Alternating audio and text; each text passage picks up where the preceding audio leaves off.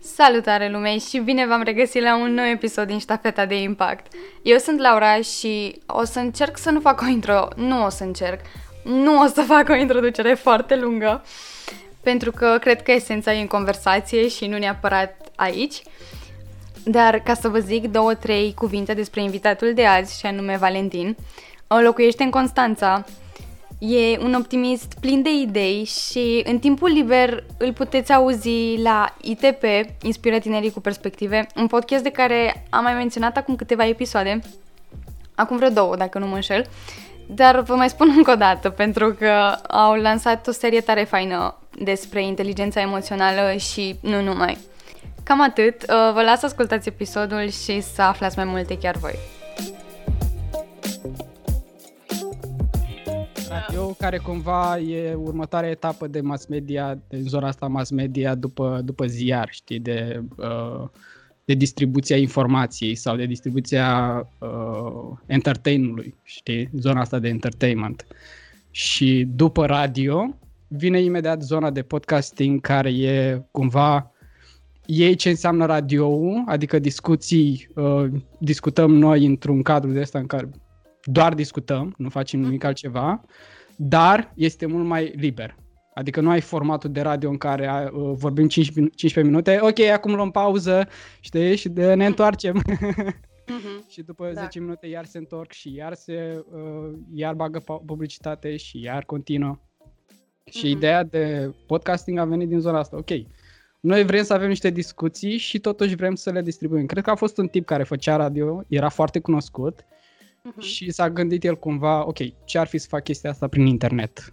Pentru că lățimea de bandă îmi permite să am discuții mult mai lungi.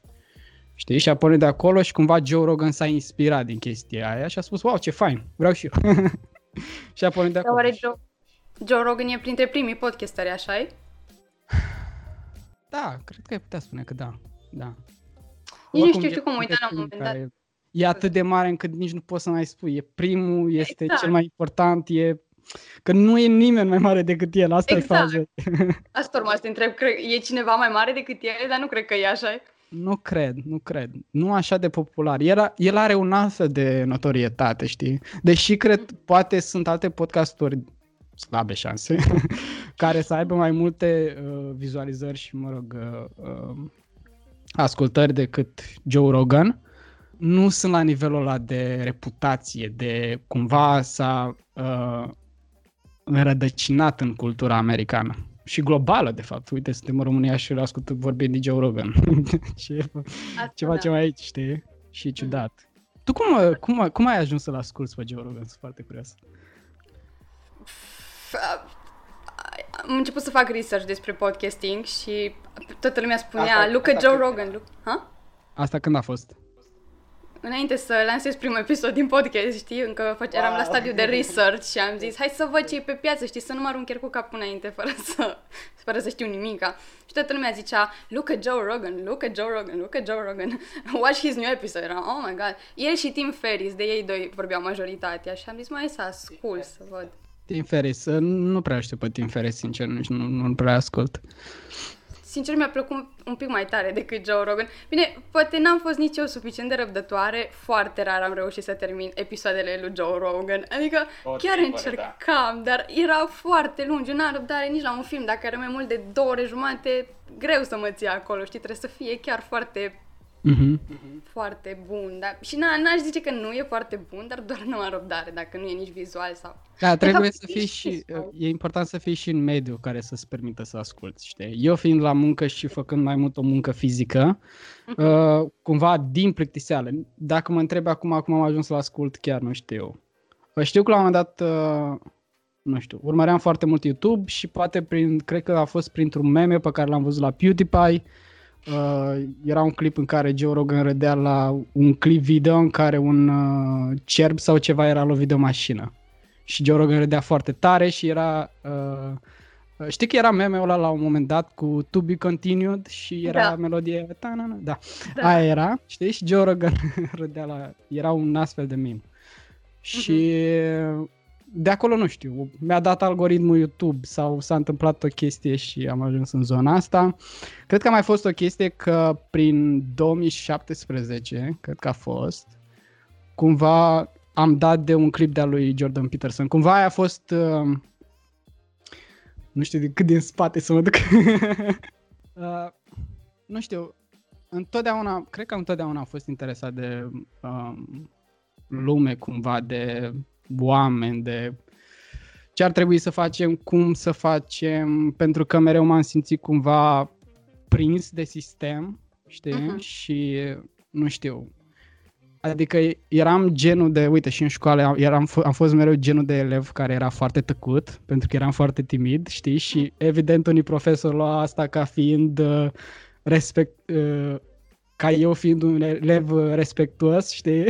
Nu? Deși nu eram neapărat, adică doar îmi era frică să ridic mâna sau să fac vreo mișcare cumva să nu mă vadă doamna profesoară să mă ridice la, să mă scoată la tablă sau o chestie că nu mai aveam cumva de prin clasa 5 nu știu, s-a întâmplat ceva cu mine și mi-a dispărut într-un fel interesul de a învăța a fost o chestie de asta, nu știu, nu mai aveam tărie să învăț, nu mai doream, nu știu ce s-a întâmplat, știi? Uh-huh. Bine, nici în uh, școală, uh, clasele primare, că pana mea acolo nu prea trebuie să înveți foarte mult, știi, dar dacă te duci un pic capul, cumva treci din zona aia, știi? Da. și din clasa 5 poate efortul trebuia să fie mult mai mare din partea mea și nu a fost. Apoi acum la cumva... nimeni nu cred că a fost extraordinar, știi? Adică nimeni nu are chef să învețe în gimnaziu și nici în liceu. Da, da, cred, probabil majoritatea copiilor, uh, cred că spun corect când spun asta, ar vrea degrabă să, mai degrabă să se joace sau ceva. Evident. Oare am dreptate? Care... Nu știu ce da, da, da, exact așa e. Ăia care învață, eu am fost una am fost parte din categoria din aia care învățau ca să ia note de 10, dar înveți de presiunea părinților. Sau din presiune, ok, ok.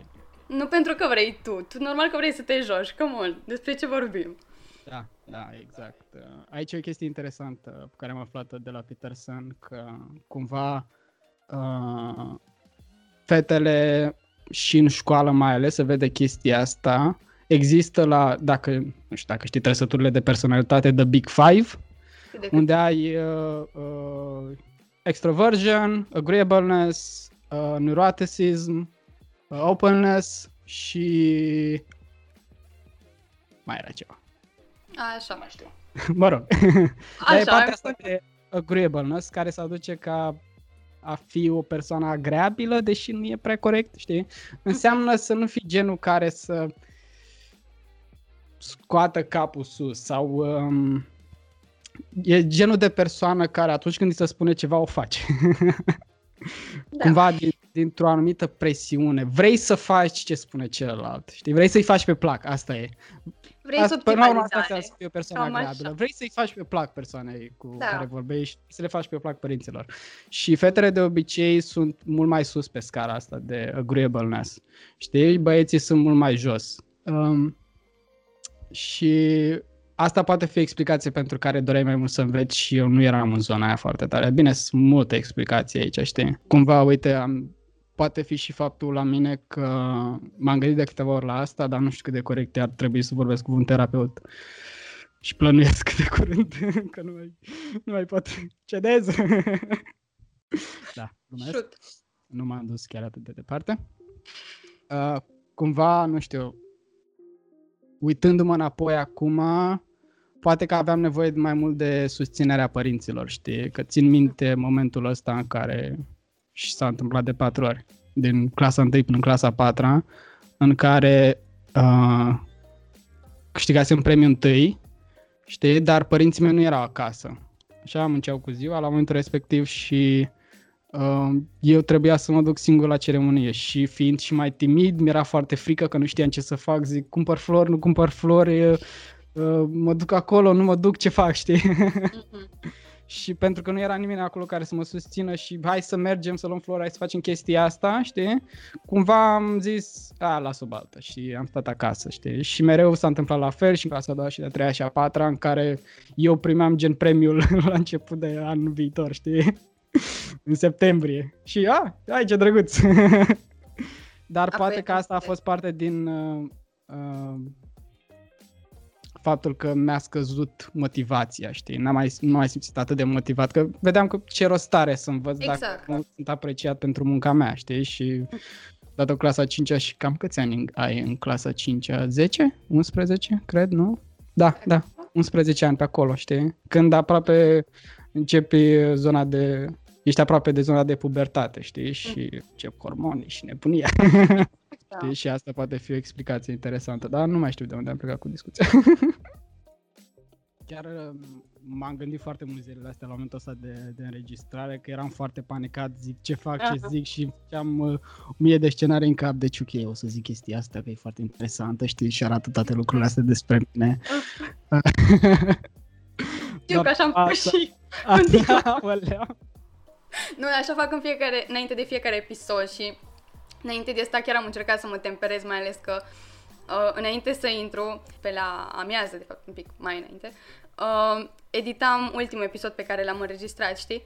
Și tipa asta cu care am înregistrat îmi spunea chestia asta, să nu mai trăiești în viitor, că practic e o iluzie și să te întorci în prezent și exact asta încercam să fac, știi? Și am zis, nu mai fac proiecții despre cum o să fie, că oricum nu o să fie la fel cum o gândesc eu. În primul rând ține minte de încerc, nu mai încerca, că ești încerc. Măi, deci jur, a, înainte...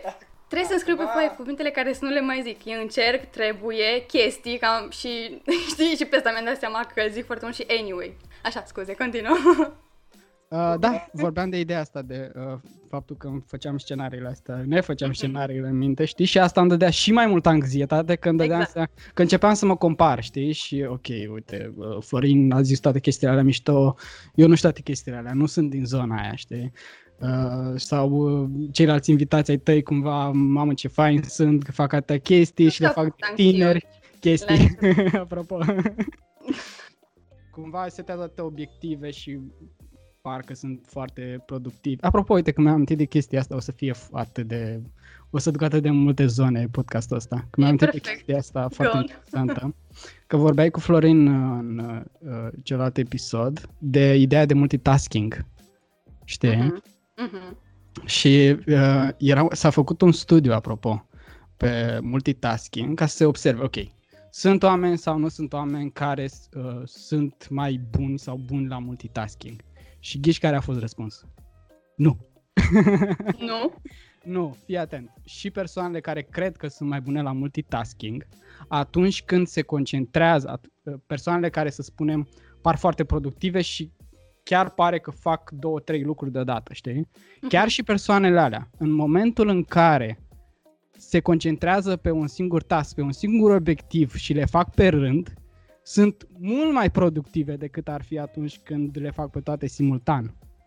Știi? Deci, practic, nu există zona asta de multitasking, nu la oameni. Poate când o să ne băgăm vreun chip în cap, atunci da. Da, pe poate nu, nu se fabulează că deja, nu se speculează, de fapt că deja ne cipează și chestii. Da. Da. am făcut și vaccinul să-și simt ceva care mă, mă deranjează în număr, știi? Putea fi vreun chip ceva. Să multiplic acolo și bă, o să fie o formă de asta umanoidă în creier, știi? O să înceapă să-mi Exact. vorbească.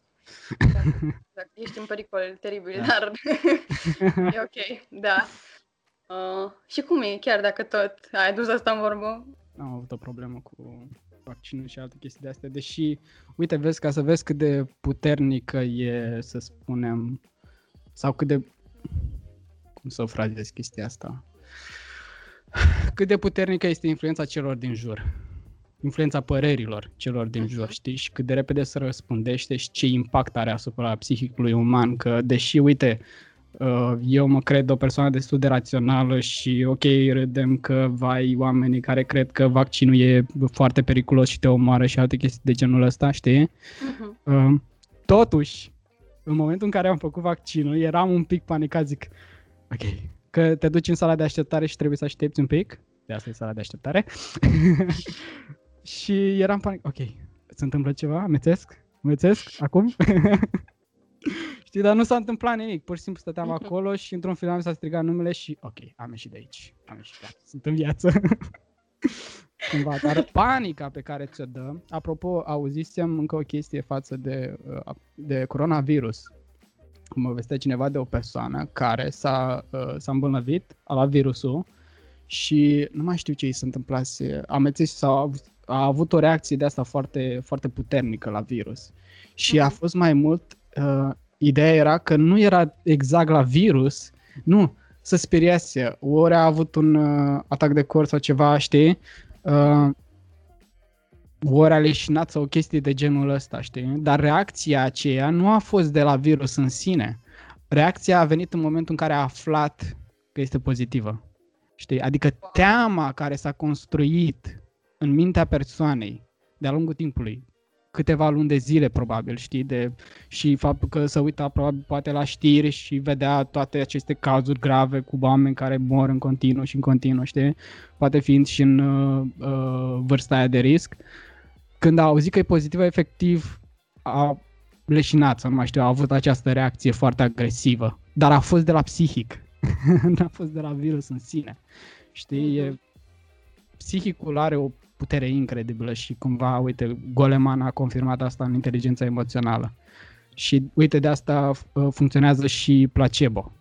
Că până la urmă ce e? Dacă, uite, iei o pastilă care cresc câteva mii de de ceva, sunt șanse să te vindeci, chiar dacă este placebo, chiar dacă este doar apă.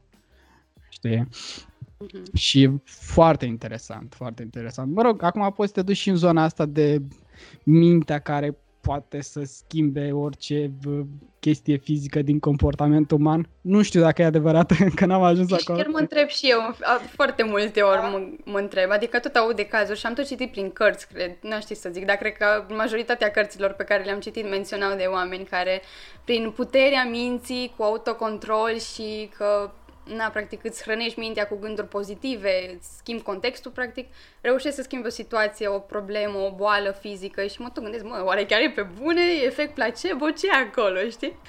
Da, da, nu se știe, asta e faza, că nu se știe. Um, dar cu siguranță poți să fii sigură că psihicul are un anumit efect asupra bolii, asupra evoluției, asupra a, momentul în care o contracarezi, știi? Uh, e greu de zis cum și ce fel funcționează. E clar că stimul emoțional afectează boala. Dacă tu stai în stres, ani de zile, ani de zile, ani de zile, o să ai anumite probleme de sănătate la bătrânețe. Și uite, cumva, e chestie interesantă că e doar o ipoteză, doar o ipoteză. Deci, știi că ipoteza e o teorie cumva care n-a fost da, testată. Da, da. Așa. Așa, și pentru cei ce nu știu, care nu știu.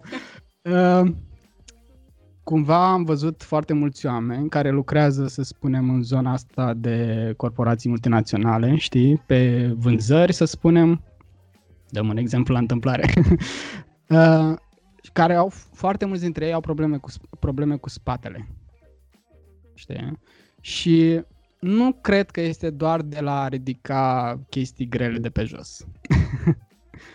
Cumva asta este uh, ipoteza mea, pentru că atunci când avem o anumită stare mentală și poziția corpului nostru se schimbă. Dacă tu ai șefi care vin mereu și te presează pe cap, tu începi să te lași, știi? Te duci într-o zonă de subordonare, ei sunt șefi, lași capul în jos ca un câine uh, atunci când se pune în poziția de uh, îmi pare rău stăpâne, știi? Da. Uh, și asta menținerea acelei poziții poate să-ți, uh, cred că poate, chiar cred că poate să influențeze foarte mult viitoare probleme, știi? Uh-huh. Acum, na, probabil e și factorul de condus foarte mult și da, și ridicat obiecte grele, dar cred că și asta e.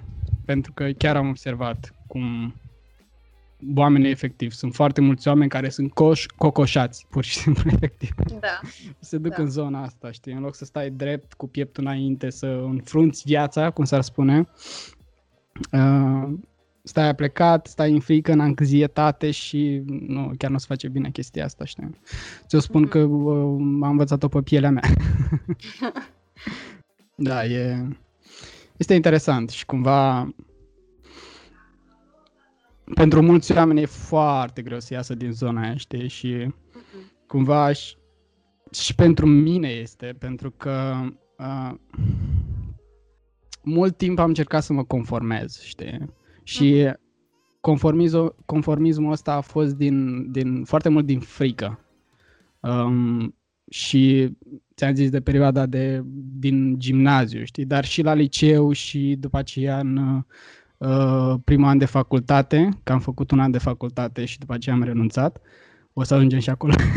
știi, cumva și toată perioada liceului a fost o zonă de asta de anxietate, de frică, de tensiune continuă, pentru că uh, nu aveam perspective, nu știam ce să fac, crescând la țară și într-un mediu în care, bă, oamenii nu au auzit de, de nimic, de nimic cumva și okay. nu aveam nici internet la vremea aia uh, sau foarte mult acces la internet în vre- uh, la vremea respectivă încât să mă documentez și să încep să caut, să mă descoper pe mine, știi, descoperind alte lucruri noi despre lume.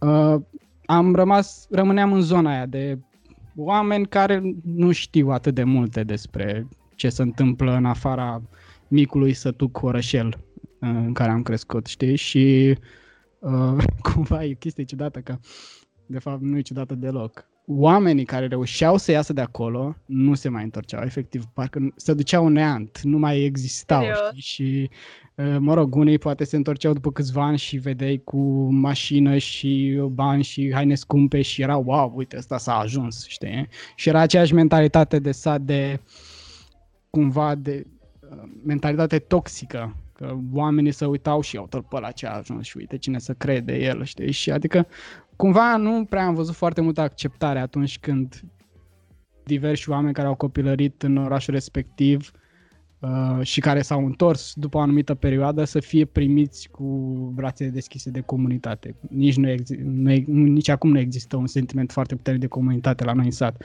Ceea ce e ciudat că e un sat, știi? Deci și în oficial este oraș. Dar da. sunt atâta timp cât ai curte și casă, eu zic că în cea mai mare parte a orașului, 90%, eu zic că e satul ăla. Da.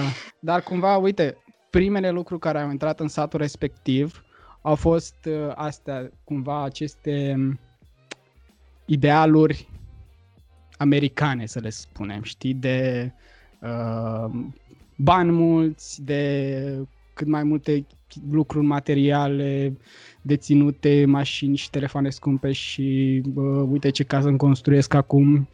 Cumva care, ok, o faci și pentru familia ta, dar o faci și pentru vecini, să vadă și vecinii cât ai ajuns, știi? O faci pentru acel copil din tine care uh, să uita la ceilalți vecini la vremea respectivă și spune, ah, ce o să am și eu, știi? Și uite, cumva uh, comportamentul ăsta se repetă și se repetă. Pentru că nu vine informație nouă acolo care să zică, bă, ce ar fi să avem alte valori?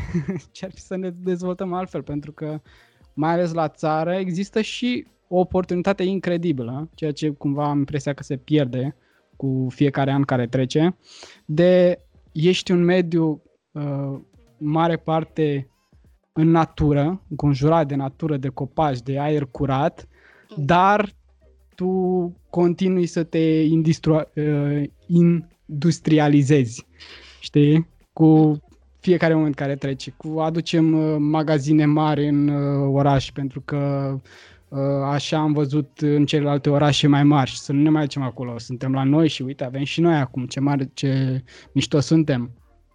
Uh, uh, hai să ne luăm toți mașini efective, deci orașul în care am crescut e un oraș foarte mic, ok? Când am plecat de acolo acum 5 ani, să spunem că vreo, nu știu, existau foarte puține mașini, foarte mulți foarte puțin dețineau mașini, știi? Și acum, efectiv, toată lumea are mașină acolo, e chestie și, și pare atât de anormal și atât de multă înghesuială și toată lumea vrea mașină pentru că asta reprezintă un... Uh, uh, te, îți ridică statusul, știi? Ești văzut bine și dacă nu ai mașină, simți presiunea să-ți iei, pentru că dacă nu, tu ești ultimul fraier, cumva. Uh, și nu te duci într-o zonă prea bună chestia asta. Știi? Și cumva asta e presiunea uh, la care cumva am vrut să rezist.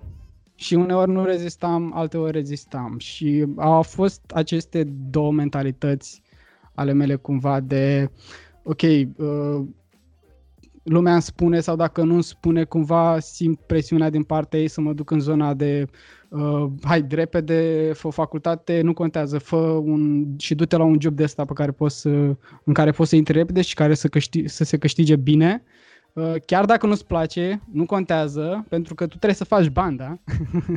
că dacă nu, din ce trăiești? Ce o să faci cu viața ta? Știi? Cumva cel mai important e lucru, uh, lucru în viață și cumva în, uh, pe toată perioada școlii, din copilărie până în perioada școlii și uh, uh, ne ducem spre acest obiectiv de salariu. Acolo vrem să ajungem cu toți. și este important. Ok. E important să ai salariu ca să poți să te întreții. Dar nu este cel mai important lucru, nu e cel mai valoros lucru.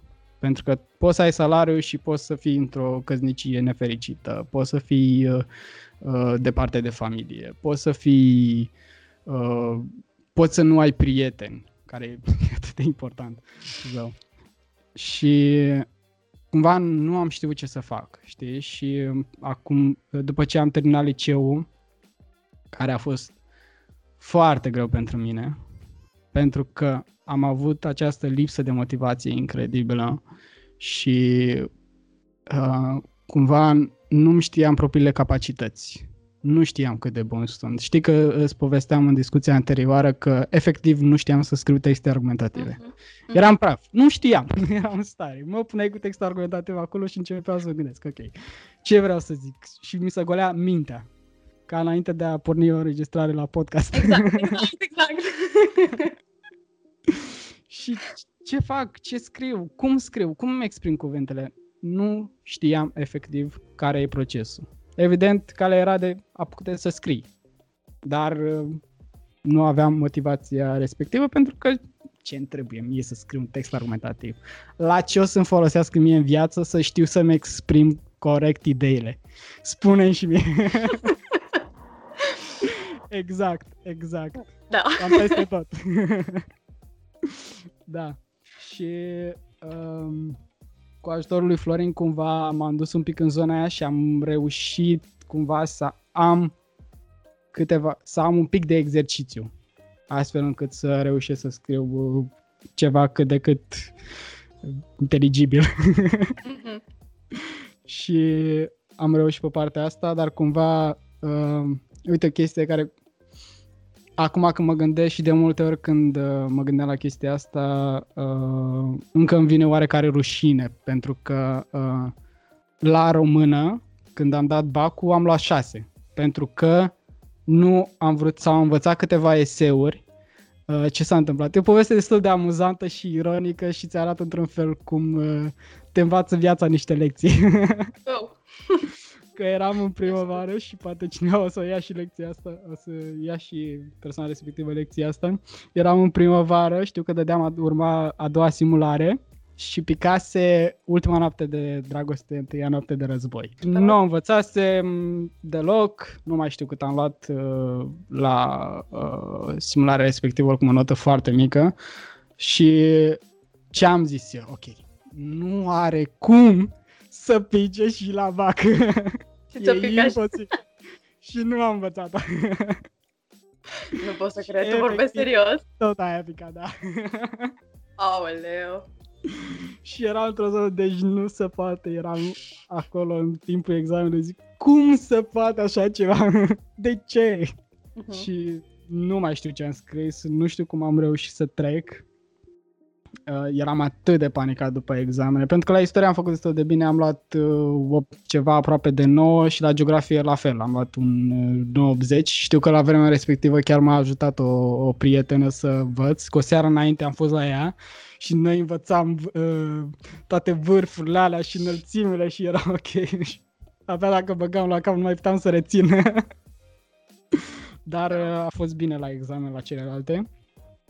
Dar tot mi-a rămas chestia aia. După examene, efectiv eram în panică asta. Mamă, nu o să trec uh, și o să vină vara și o să-mi pierd... Uh, pentru că, uite, Cumva nu știu dacă a fost doar la mine în familie, știi? Eu având un frate mai mare, uh, el îmi spunea chestia asta și probabil există și în uh, uh, alte familii și alte comunități această mentalitate de dacă nu dai bacul sau uh, dacă dai bacul și poate îl și iei sau nu-l iei și treci o perioadă de să spunem un an sau mai mult în care nu înveți, nu o să mai poți să o faci niciodată. Adică gata, s-a terminat. Deci dacă nu l-ai luat din prima, uh, nu o să mai iei. nu ai nicio șansă, știi? Și e complet greșit, pentru că nu, e ca și cum să oprești creierul la 18 ani și nu o să mai poți să, nu o să mai poți să înveți. Efectiv. Dar asta era mentalitatea și după BAC și după ce am văzut că l-am luat și eram ok. Da. Uh, din nou a apărut problema de ce fac în continuare. Pentru că, la fel, nu aveam perspectivă de viitor. Pur și simplu, pentru că eu nu puteam, acum că stau să mă gândesc, cel mai probabil nu puteam să mă gândesc dincolo de zona asta de BAC. Adică eram blocat acolo, îl iau sau nu îl iau. Și mai departe de asta nu cred că are rost să-mi imaginez. Știi? Pentru că, de ce? ce aș putea să facă? Uh, părinții mei, neavând nici bani, știam că nu o să-și permită să mă dea la facultate. Și ce fac? Ok, l-am luat. Și uh, la momentul respectiv uh, s-a evit oportunitatea asta de uh, să mă duc la Constanța la poliție locală care a venit cu o promovare incredibilă la noi la liceu, de un fost coleg care a venit și uitați cât de fain e și ha. puteți să dați carnetul pentru că, și nu o să mai plătiți așa de mult, că să fac la noi cursurile alea de, uh, de legislație și atât de fain și atât de mișto și ok, bun, hai cu facem, știi, că n-am, n-am alte opțiuni. Uh, și m-am dus și tot a fost, uh, cumva știi că îți spuneam din nou în discuția trecută, de acel terapeut uh, Caramo din mhm. interviul cu Russell Brand, pe care îl recomand, uh, în care spunea de deciziile bazate pe frică. Și majoritatea deciziilor mele uh, din trecut, acum că stau să mă gândesc, au fost bazate pe frică. Ok? Adică învăț pentru bag din frică că nu o să le iau și o să fiu un eșec. mă duc la facultate, acum repede, pentru că dacă nu mă duc, mi-e frică că la anul o să-mi ratez șansa și nu o să mai pot să fac nimic cu viața mea. De ce să-mi iau un an în care să mă descoper un pic? Deși dacă stau să mă gândesc acum, cumva aveam trei opțiuni. Mă duc la poliție locală și intru în zona aia, uh, mă duc la Constanța totuși, dar nu intru la facultate și o să am o perioadă asta în care muncesc și descoper lucruri care acum cum mă gândesc ar fost mult mai faină, dar a trecut, sau rămân acasă și naiba știe ce o să fac. și pentru că frica de a rămâne acasă era atât de mare că mi se părea efectiv o gaură neagră în care trage pe toată lumea acolo și toată lumea stă la același nivel, am zis ok, plec, nu pot să mai stau aici. Și a fost decizie bazată pe frică. Fug. Fug de uh, orașul meu natal, fug de mentalitatea de acolo, fug de uh, ideea de eșec știi? Mă duc la Constanța și intru la locală și o să am succes. Dar n-a fost așa.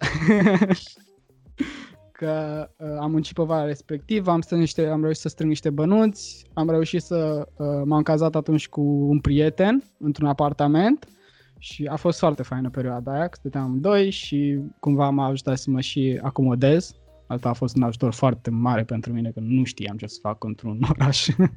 nu, am, nu am mai dus niciodată. Efectiv, eu am văzut Brei la Galați și Constanța, atât.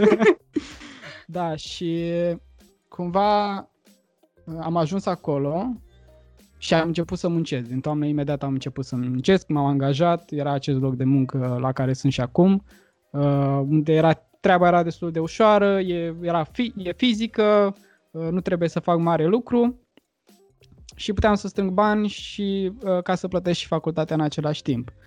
Și uh, cumva am început să muncesc. A fost o perioadă drăguță în care nu am muncit de o săptămână sau două, nu mai știu, în care chiar m-am bucurat să spunem de viața de student, că mă duceam la cursuri și apoi mă, mă întorceam acasă sau nu, nu, cred că a fost o zi sau ceva de genul.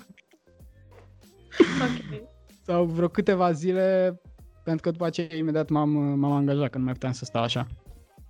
Uh, și a fost interesant. Cumva mi-a plăcut foarte mult interacțiunea de, uh, sau identitatea de student, să spunem, cu mergem la cursuri și învățăm și parcă e mult mai multă libertate și uh, oamenii sunt mai maturi, dar încă de atunci, încă de la primele cursuri am observat o chestie foarte interesantă. Mentalitatea de liceu a rămas acolo mentalitatea de care cumva e foarte interesant, pentru că la noi mi se pare că sistemul de învățământ obligatoriu e foarte mult bazat pe frică, din nou, iar acest cuvânt frică, în care uh, dacă nu înveți, te omor.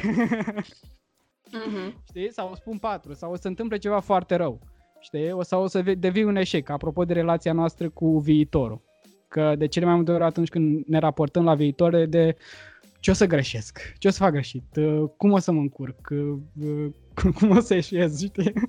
Nu e de ce oportunități am, ce pot să fac, ce pot să învăț, încotro uh, pot să mă îndrept încât să crești și mai mult. Nu e asta, nu prea e promovată mentalitatea asta la noi. Și um, deci în sistemul de învățământ obligatoriu f- fiind bazat pe mentalitatea de frică, deci se întâmplă lucruri rele și ești obligat să înveți, te simți obligat, atunci când intri la facultate și vezi că, ah, nu sunt obligat să mă duc la cursuri. Hmm. Păi o să mai stau, să mă duc la cafea cu colegii, sau fac uh, fel de fel de chestii, știi? Și nu e o relație de asta sănătoasă în care, bă, vreau să mă duc, mâine mă trezesc dimineața la șapte, îmi fac cafeaua și mă duc la curs, că abia aștept să învăț. Ce ai pățit? Ai nebun la cap? Cum să existe așa ceva? De ce? nu există chestia aia și vedeam colegii cumva că uh, evită orele sau le iau de râdere, adică nu erau foarte interesați să fie acolo, uh, nu erau foarte interesați de materii și cumva nici foarte deschiși. Cum, am întâlnit, am avut uh, profesori destul de interesanți. Am avut uh, oportunitatea să cunosc uh, câteva tipologii interesante de profesori. Că l-am cunoscut um, un profesor foarte fain, foarte disciplinat, uh, preda administrație publică, adică dacă mi-aș fi, mai fi pus să imaginez cum ar fi viața de student, așa era, doar cursuri din alea, în care tipul venea cu PowerPoint-ul, ne preda niște chestii, noi scriam, uh, totul era foarte fain, era liniște, era disciplină, tipul vorbea mișto, uh, un pic cam multă materie și cam puțină explicație pentru gustul meu, dar fain, fain, bun. Nu comentezi. nu comentez. Am avut un alt uh, curs de uh, ce era uh, nu mai știu de ce era cursul exact cod civil sau ceva de genul cred că a fost în care, mamă, deci un profesor atât de fain ne explica conceptele respective de cum se fac contractele, cum se, ce să scrie în contract, de părțile contractului. Ne le explica într-un mod atât de fain, le făcea într-o povestioară de asta în care efectiv adoram să mă duc la cursul ăla. Era atât de mișto. Și am întâlnit și profesorul care, um, hai să zic pe ăsta mai întâi, profesorul de engleză care venea efectiv din Anglia și ne povestea de sistemul de uh, sistemul legal din Anglia și cum se întâmplă acolo, unde e mult mai fain, că poți să ții discursul ăla de avocat pe care vedem în filme exact. și seriale și așa mai departe, la unde la noi nu cred că există. Nu cred nici eu. La, la nivelul ăla cel puțin. Și era foarte mișto că venea cu niște mentalități din afară și era wow, tipul ăsta e fain.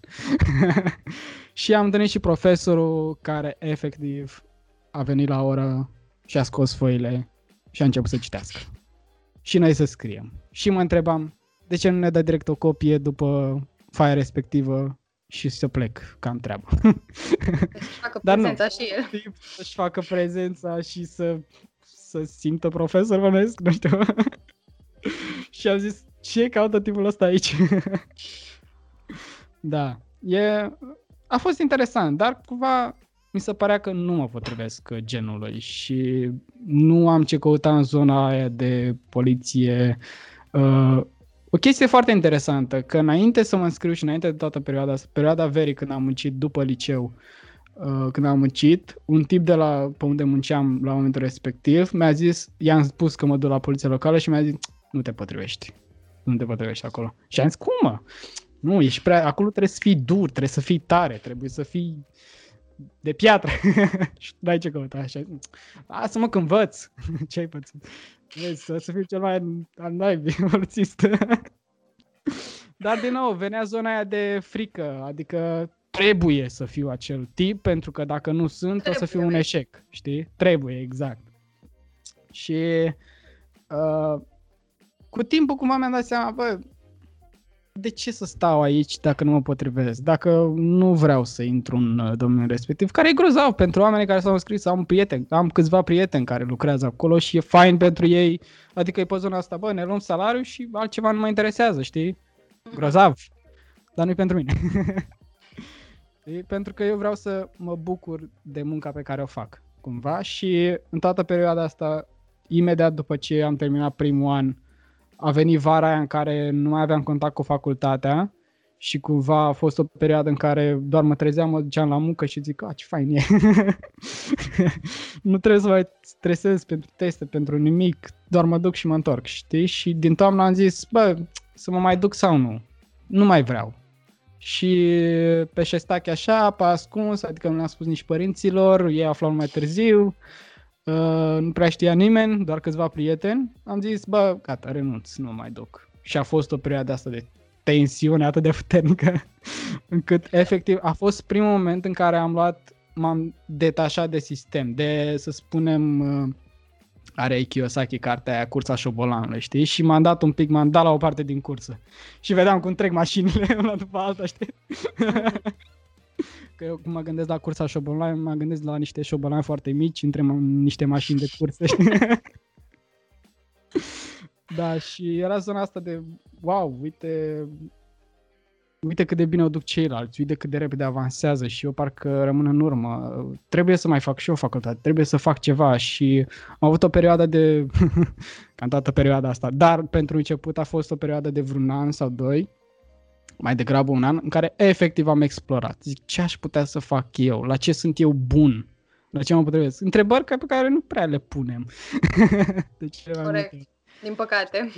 Da, și cumva uh, era fain la locul de muncă, adică nu era foarte mult stres și cumva aveam interacțiune cu zona asta de comerț, cu zona asta de vânzări și mi se părea interesant la momentul respectiv, adică uite, oare aș putea să fac chestia asta? Și uh, cumva găseam răspunsuri de nu, nu ai cum, pentru că tu nu ești genul, uh, tu ești genul timid, tu ești genul uh, introvert, uh, nu poți să te duci, simțeam o frică incredibilă să vorbesc cu oamenii, efectiv. Nu știam cum să interacționez cu ei, de uh, ok, trebuie să mă duc la uh, șeful de magazin și să vorbesc cu el de uh, nu știu ce produse.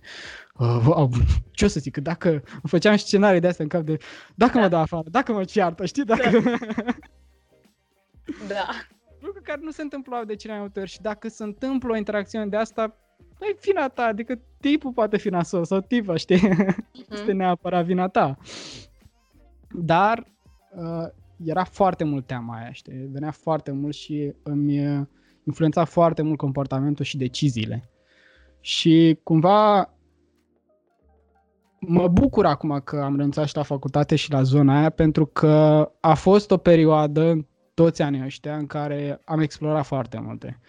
Uh, cumva, uite, eu am avut mereu sentimentul ăsta că uh, sunt un pic în urmă, dar nu neapărat în urmă. Cumva etapele pe care ceilalți le-ar avea la 15-17 ani, eu le am la 20, eu le am după câțiva ani mai târziu, știi? Și am avut și cumva momentul în care am renunțat la facultate a fost momentul de, meu de rebeliune maximă.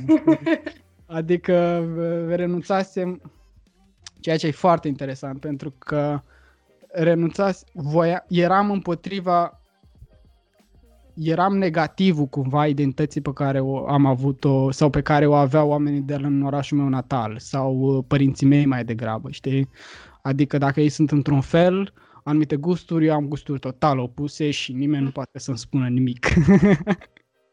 Știi? Și a fost o perioadă asta în care m-am dus foarte mult în zona de rocker, de rebel, de mi-am lăsat părul lung, de uh, n-aveți voi treabă cu mine, nu mă înțelegeți voi, nu mi înțelegeți voi angoasa și durerea și uh, m-am dus spre zona asta de ateism, că e interesantă și relația mea cu uh, spiritualitatea, să spunem mai nou, cu religia, să spunem, pentru că niciodată n-am avut o problemă, dar din nou, exista acel sentiment de frică. Mi-era frică de bă, să mă duc la biserică să interacționez cu părintele și ce mai au ei acolo, știi? Și pentru, deși deși, uite că întotdeauna au fost două mari emoții sau ceva de genul să le spunem, știi? uh, sentimente care, uh, pe care le aveam în mine. Știi, era frica, dar era și curiozitatea.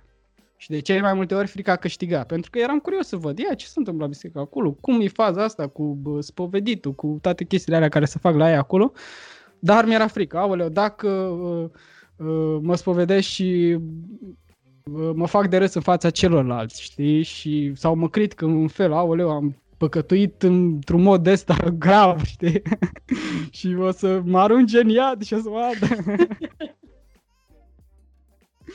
Dar și asta m-a oprit să-mi explorez uh, curiozitatea.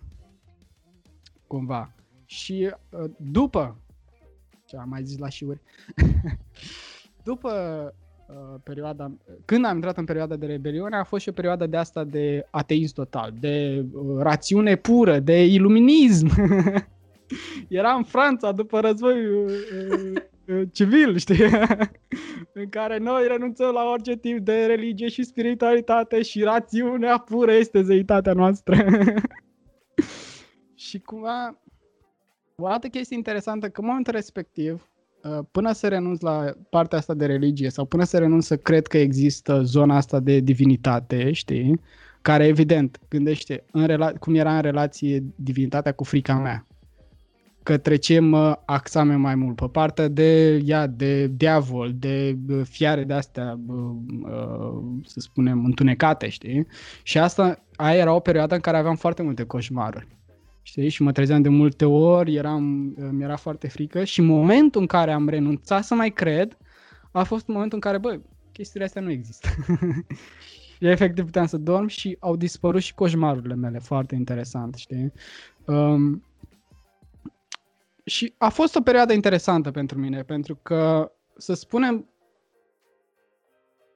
uh, m-a ajutat foarte mult să mă duc spre zona de rațiune, că atunci a fost momentul în care l-am descoperit pe Jordan Peterson și uh, tot atunci cu Joe Rogan și am început să aflu despre lume și despre știință și despre explorare și m-a ajutat foarte mult să mă dezvolt în zona respectivă. De, de uh, știu că am urmărit uh, în perioada respectivă și până acum, de obicei eu nu am citit foarte multe cărți, știi? Uh, dar în perioada respectivă am început să ascult podcasturi și uh, videoclipuri și efectiv consumam în continuu pentru că la muncă îmi permiteam să fac chestia asta și am ascultat toate cursurile pe care le avea Jordan Peterson cu personalitatea, cu Maps of Meaning, cu uh, căutarea sensului vieții și cursuri de la Sapolsky cu comportamentul uman și cum influențează biologia, comportamentul respectiv și devenisem foarte interesat de zona asta. Și uh, asta e interesant, uite, de spus, de pus în paralelă evoluția asta a mea cu evoluția lui Florin. Eu, în momentul în care m-am dus spre zona asta de rațiune pură, el s-a dus în zona total opusă de spiritualitate. Deci chiar asta vreau să te întreb, că l-am întrebat și pe el, rațiune sau intuiție? Și tu acum spuneai, mi-ai zis și la un moment dat, mai la început, că ești o persoană rațională și de atunci tot vreau să te întreb. Deci cum e cu rațiunea și intuiția? Deci practic tu ești pe rațiune, nu ești de acord cu el ce a zis cu intuiția? Adică pentru tine funcționează rațiunea mai bine. Mai avem, mai avem din poveste. Avem, continuă. um, da, era, ăla a fost un moment în care am început să mă detașez de, de să spunem, de instinctul meu. Știi? Pentru că mm. instinctul meu nu neapărat era, el exista acolo, dar era umbrit de acea frică, de acel sentiment de frică, care a crescut de când, de când eram mic, știi? Pentru că eu am avut și probleme în familie, Uh, tatăl meu fiind uh, suferind de alcoolism și devenea foarte violent uneori cu mama și uh, mă și bătea și se certau foarte des, știi? Și eu mereu, efectiv, am fost într-o uh, bulă de asta de frică. În ea am crescut și cumva am sim- simțeam mereu că nu am, nu am puterea să fac nimic. Nu pot să fac nimic, știi?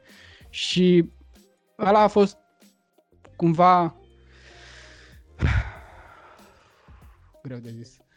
Um, am crescut cu frica respectivă, știi? Sau ea a crescut mai degrabă cu mine și era mereu acolo și avea influență foarte mare în uh, viața mea. Și în momentul în care m-am detașat de emoția respectivă, nu zic neapărat că e bine, uh, a fost un moment de eliberare. M-am simțit liber, mă simțeam liber, mă simțeam uh, eu, persoana mea. Știi? Și a fost un moment, da, în care am început să descoper despre partea asta să spunem, științifică a lumii. E, e foarte interesant.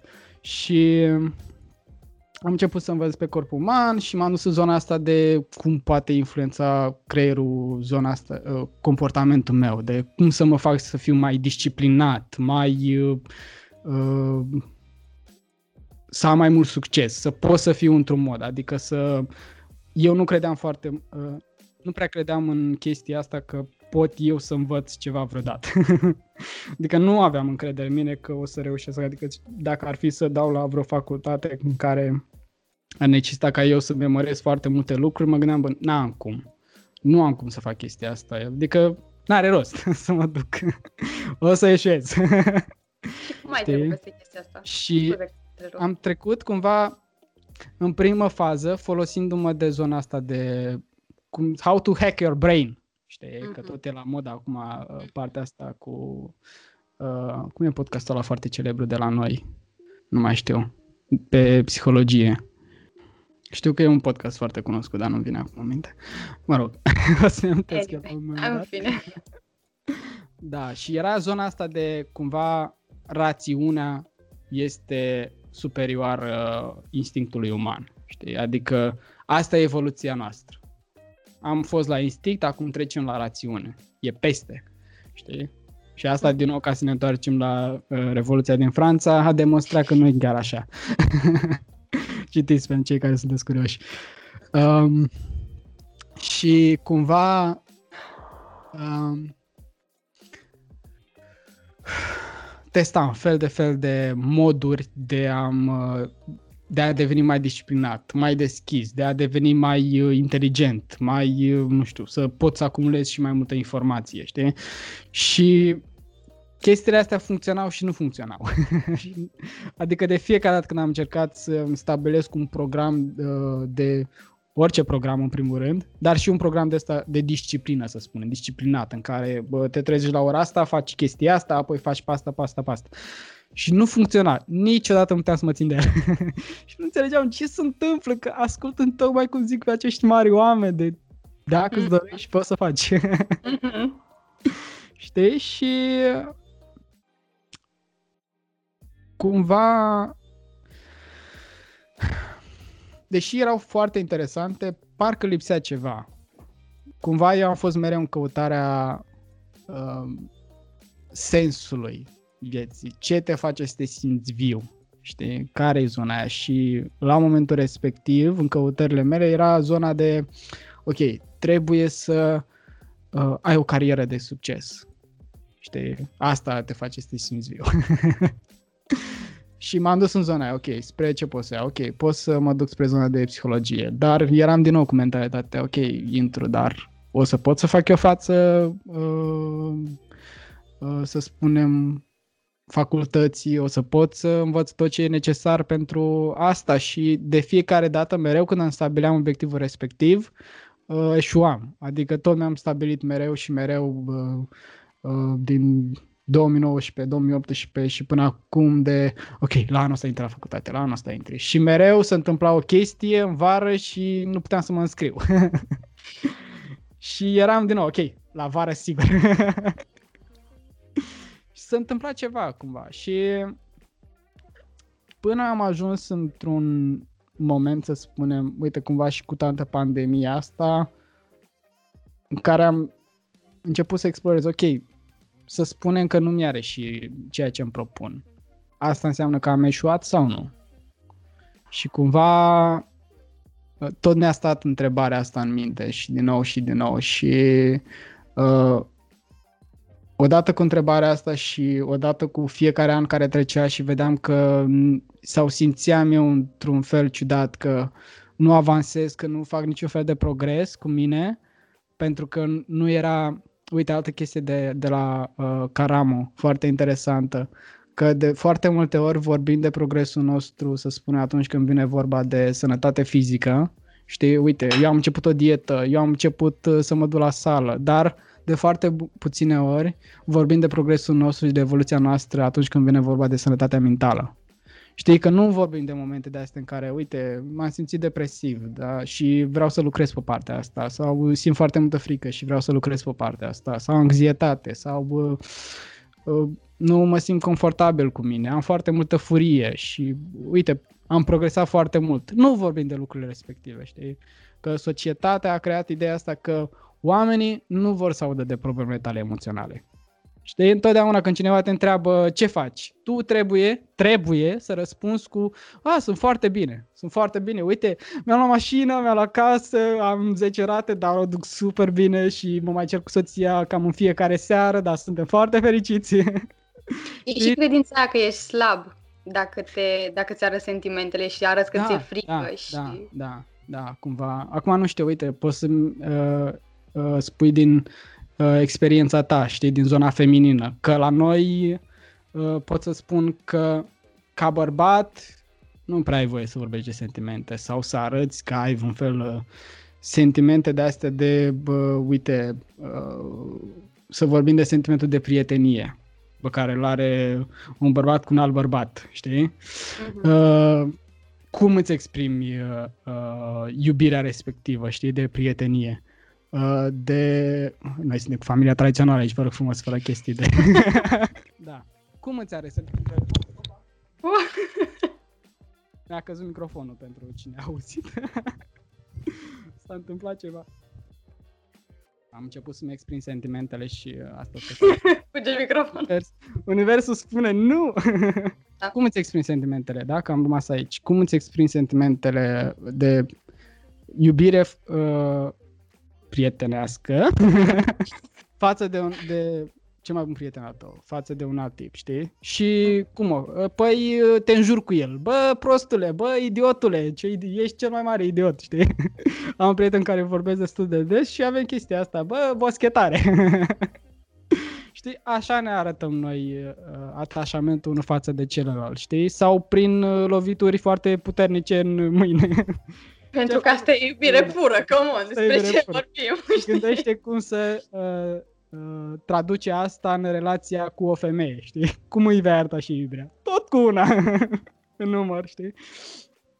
Pentru că noi ca bărbați nu suntem învățați să ne exprimăm sentimentele, emoțiile, știi, de, de iubire, de orice avem, chiar și de furie, de uh, sentimente, să spunem, care pot deveni toxice, pentru că nu-mi place să zic că emoțiile sunt negative.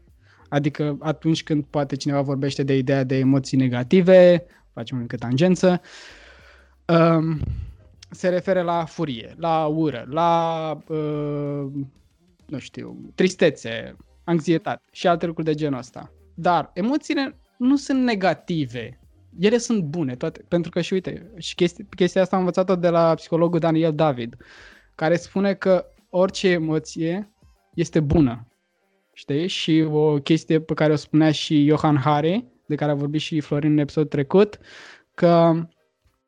Ce spunea? Stai. A, că, uite, o emoție poate să-ți arate un simptom. Este un simptom a ceva ce e înăuntru tău. Știi? Adică eu simt uh, furie. Uite, un exemplu de cum ar putea f- să fie furia sănătoasă sau de ce este ea sănătoasă sau de ce nu e negativă. Când simți furie în mod normal? De obicei, conform evoluției speciei și așa mai departe, un animal se uh, devine mânios atunci când cineva intră în spațiu personal. Știi? Când uh, un câine este un pic erascibil și uh, tu intri în spațiul lui și el nu vrea chestia asta, începe să latre, începe să mârie. Asta înseamnă, dă-te înapoi, boss. vreau spațiul meu. Acum las că vine eu când vreau dragoste de la tine. Uh, Ăsta e un exemplu pozitiv. Furia ți arată ceva. Furia spune, ăsta e spațiul meu. Lasă-mă. Mă apropii eu dacă vreau. Știi? Sau tristețea. Ce spune tristețea? Păi ceva nu e în regulă cu mine. e ceva care nu e ok, care trebuie exprimat, care trebuie vocalizat. Ce în interior acolo te face să te simți trist? Emoțiile astea devin toxice, negative, devin toxice în momentul în care ele nu sunt exprimate și se adună și se adună. Uh, nu-ți exprimi furia față de partenerul care ești într-o relație și furia respectivă se adună acolo. Și vine un moment de tensiune foarte puternică în care efectiv toată tensiunea care s-a construit de-a lungul, să spunem, câteva săptămâni, luni, explodează și încep să-i spui partenerul chestii pe care nu voiai, voiai să le spui și după vă certa și după, a, dar n-am vorbit serios, că eram uh, furios. Păi, dacă n-ai exprimat la momentul respectiv, de ce n-ai exprimat atunci când persoana respectivă, uh, partenerul tău sau partenera nu te-a auzit când tu vorbeai cu ea și tu te-ai enervat? Puteai să te duci la ea. Boss!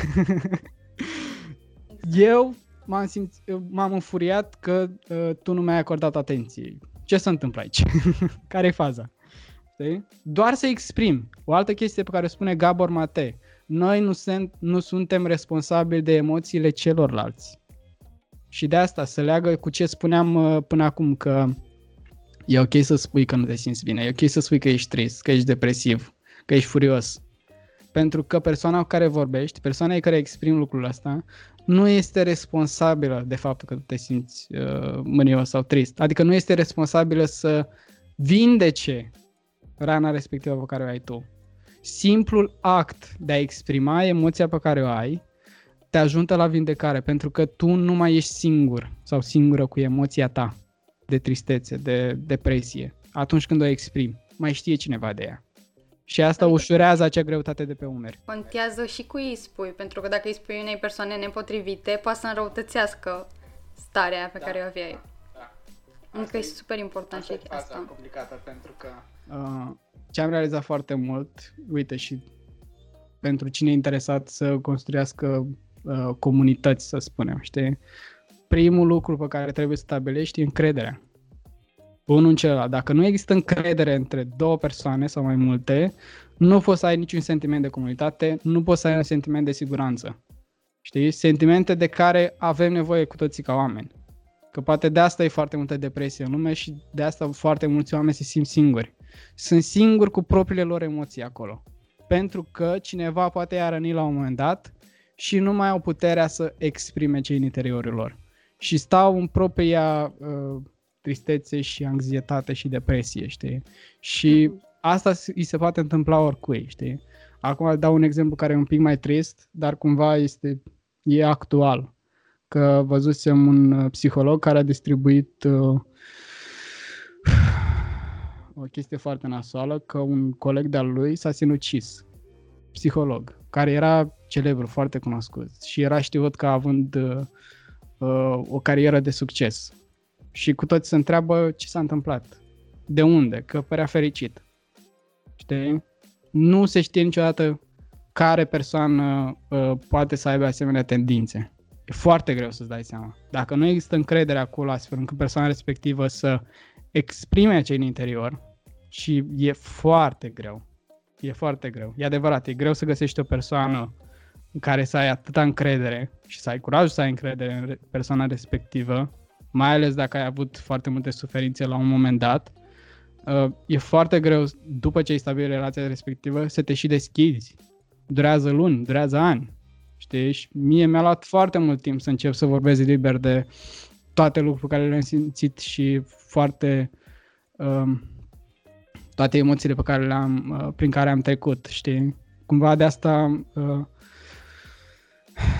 că spuneam că mă simțeam foarte anxios uh, înainte să începem podcastul și toate zilele astea uh, de momentul ăsta, știi? Și chiar vorbeam cu Florin uh, mai devreme și îi spuneam de lucrurile astea și spuneam că ce aș putea să fac, știi? Și discutam de ideea asta că să-mi setez intenția să fiu autentic, știi? Și să mă pun un pic în poziția de vulnerabilitate.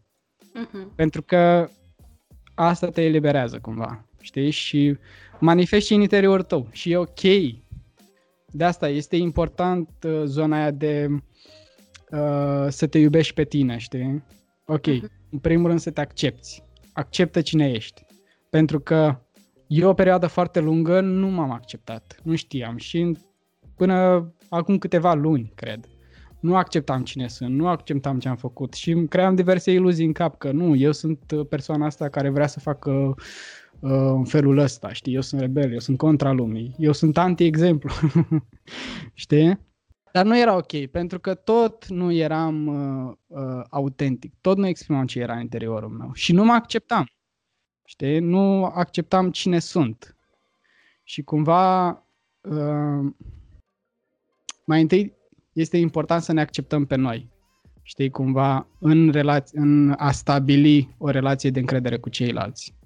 Pentru că altfel ne folosim de măștile pe care le avem în interacțiunile noastre. Și cumva asta se întâmplă și acum și cu social media, care a accentuat și a, a îngroșat cumva această mască. Ne simțim cu toții frustrați că, ok, eu exprim masca asta, dar persoana respectivă de ce pare felul ăsta, dar atunci când poate interacționez cu ea în realitate e, e diferită. Ce se întâmplă, știi? Da. și asta e faza, că nu există comunicare sau este o comunicare defectuoasă. Nu receptăm mesajele une, uh, unora și altora, știi? Uh-huh. Asta e și este... Chiar cred că e foarte important, știi? Pentru că asta uh, acceptarea și uh, stabilirea relației de încredere uh, se duce și în zona de relație și căsnicie, se duce și în zona de uh, prietenie, de comunitate de prieteni pe care îi avem, pentru că dacă noi nu suntem sinceri cu noi și ne folosim de măștile pe care le avem în interacțiunea cu ceilalți, s-ar putea să ajungem în unele grupuri sau comunități în care noi nu aparținem. Dar simțim nevoia să fim acolo pentru că, poate datorită uh, statutului social, că nu, eu nu pot să fiu cu grupul ăla pentru că nu e din statutul meu, e mai jos decât mine și eu trebuie să fiu aici, chiar dacă grupul ăsta pare cam, uh, cam pare cam plin de snob și de elitiști și nu simt că aparțin aici și eu am de fapt am alte idei și alte valori și nu mai intru în contact cu zona aia, știi? Uh-huh. Și acum, uite, putem să ajungem, ne întoarcem roată pe la Suceava și pe la Arad și ne întoarcem înapoi uh, de unde am plecat la, ce la întrebarea pe care mi-ai pus-o tu. Asta a fost întreg text argumentativ în care răspundeam la chestia asta. Știi? La ideea de rațiune sau instinct. Uh-huh. Și o, part, o perioadă foarte lungă am fost pe rațiune. Dar rațiunea era însemnat de conectarea mea de, ce, de instinctul meu. De acel, cum îi spune Gabor Mate, gut feeling. Instinctul care e în tine. Știi că apropo că uh, noi chiar avem un al doilea creier în uh, uh, intestin, în abdomen pe undeva pe aici. Toate miliardele alea de ființe care trăiesc acolo. Cumva alea comunică cu creierul nostru cu cortexul. Știi? Și cred că asta este și în cartea lui uh, Goleman, dacă nu mă înșel. Relația asta, din, uh, comunicarea asta dintre cele două creiere. Și ideea e următoarea. Ok, rațiunea e bună, dar ea trebuie să servească instinctului. Știi? Și eu nu, nu voiam să cred în instinct pentru că nu voiam să mă accept pe mine. Instinctul și instinctul bun, ăla de, bă, ascultă, ascultă instinctul și cumva percepția asta de dacă ți asculti instinctul, s-ar putea să dai greș. Poți să dai greș dar pentru că nu ești în acord cu el. Tu crezi că faci ceva, dar nu este exact. Uh, uh, există o lipsă de comunicare acolo, pentru că poate n-ai acceptat o parte din tine. Știi? În momentul în care accepti tot ceea ce ești, toate experiențele tale, cu bune, cu rele, cu eșecuri, cu câștiguri, cu tot, intri în acord cu instinctul tău și spui, bă, eu asta simt să fac. Știi? Și acolo sunt acum, în zona de am acceptat cine sunt și nu mai fac planuri de viitor care să fie uh, pur raționale și obiective și materialiste și așa mai departe, ci îmi ascult instinctul. Pentru că nu se știe niciodată ce vine în viitor. Și cred că prezent este, este un exemplu foarte bun. Cine s-ar fi așteptat să vină o pandemie și să dea totul peste cap? Da, absolut. Da, Dacă, atunci, când, da, atunci când noi ne setăm un obiectiv, cumva vom avea viziune de tunel. Și nu, eu mă duc doar spre obiectivul respectiv, eu vreau să fac doar chestia asta și s-ar putea să ratăm niște oportunități care poate ar fi fost mult mai benefice pentru noi. Știi? Eu, mm. obiectivul meu e să fac foarte mulți bani. Ok, dar uite, poate ratezi adevărat tău sens, adevărata ta chemare în chestia asta. Chemare care poate ți-ar fi adus și mulți bani sau independența financiară pe care ai fi vrut-o. Dar dacă tu ești pe obiectivul acela cu, uh, în care ai acei ochelari de cal, uh, nu o să vezi obiectivele care vin. Știi? Și interacțiunea ta atunci când tu setezi un anumit obiectiv sau, mai bine zis, o anumită intenție, ea se transpune în toate relațiile pe care le avem cu ceilalți. dacă intenția mea atunci când mă duc să vorbesc cu o persoană e de uh, să o fac să-mi producă mie ceva, aia va, cumva va modela modul în care relația mea se va, uh, să spunem, uh, concretiza. Uh-huh. E? Pentru că poate mă folosesc de persoana aia în modul în care vreau eu, dar poate dacă aș fi fost autentic, persoana respectivă ar fi fost dispusă să mă ajute oricum aș fi vrut eu. Știi? Dar acum, pentru că am păcălit-o în vreun fel, datorită intențiilor mele ascunse, uh, am pierdut acea relație sau am pierdut acea oportunitate, știi? Mm-hmm. Sau uh, chiar și în relațiile pe care le avem cu uh, partenerii, știi? Uh, romantici. Atunci când mă duc să vorbesc cu o fată, care este intenția mea, știi? Să o bag în pat sau vreau să creez ceva? Știi? Pentru că lucrurile astea contează. Gândește uh, la un uh, exemplu, să spunem că poți fi într-un club. Știi? Care e intenția celor mai mulți de acolo? nu este hai să mergem la o cină romantică, știi? să fim serioși. Știi? Și atunci când ne setăm intenția de ok, eu vreau să fiu autentic și eu vreau să fiu tot timpul în acord cu mine.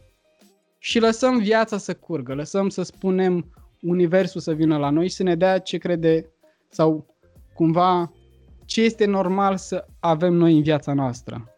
Știi? Pentru că e greu acum să exprim care cumva relația mea cu spiritualitatea, nu știu ce să zic, cred sau nu în Dumnezeu, cred sau nu în univers, dar cred cu siguranță că atunci când facem lucrurile din autenticitate și din zona aia de mă accept pe mine și accept cine sunt, altfel de oportunități vin știi? Și să fii deschis, că nu se știe niciodată când uh, uh, poți să întâlnești acea persoană cu care vei construi un business sau uh, îți vei petrece restul vieții sau uh, veți deveni cei mai buni prieteni și veți construi ceva împreună sau îți va deschide ușile către alte oportunități.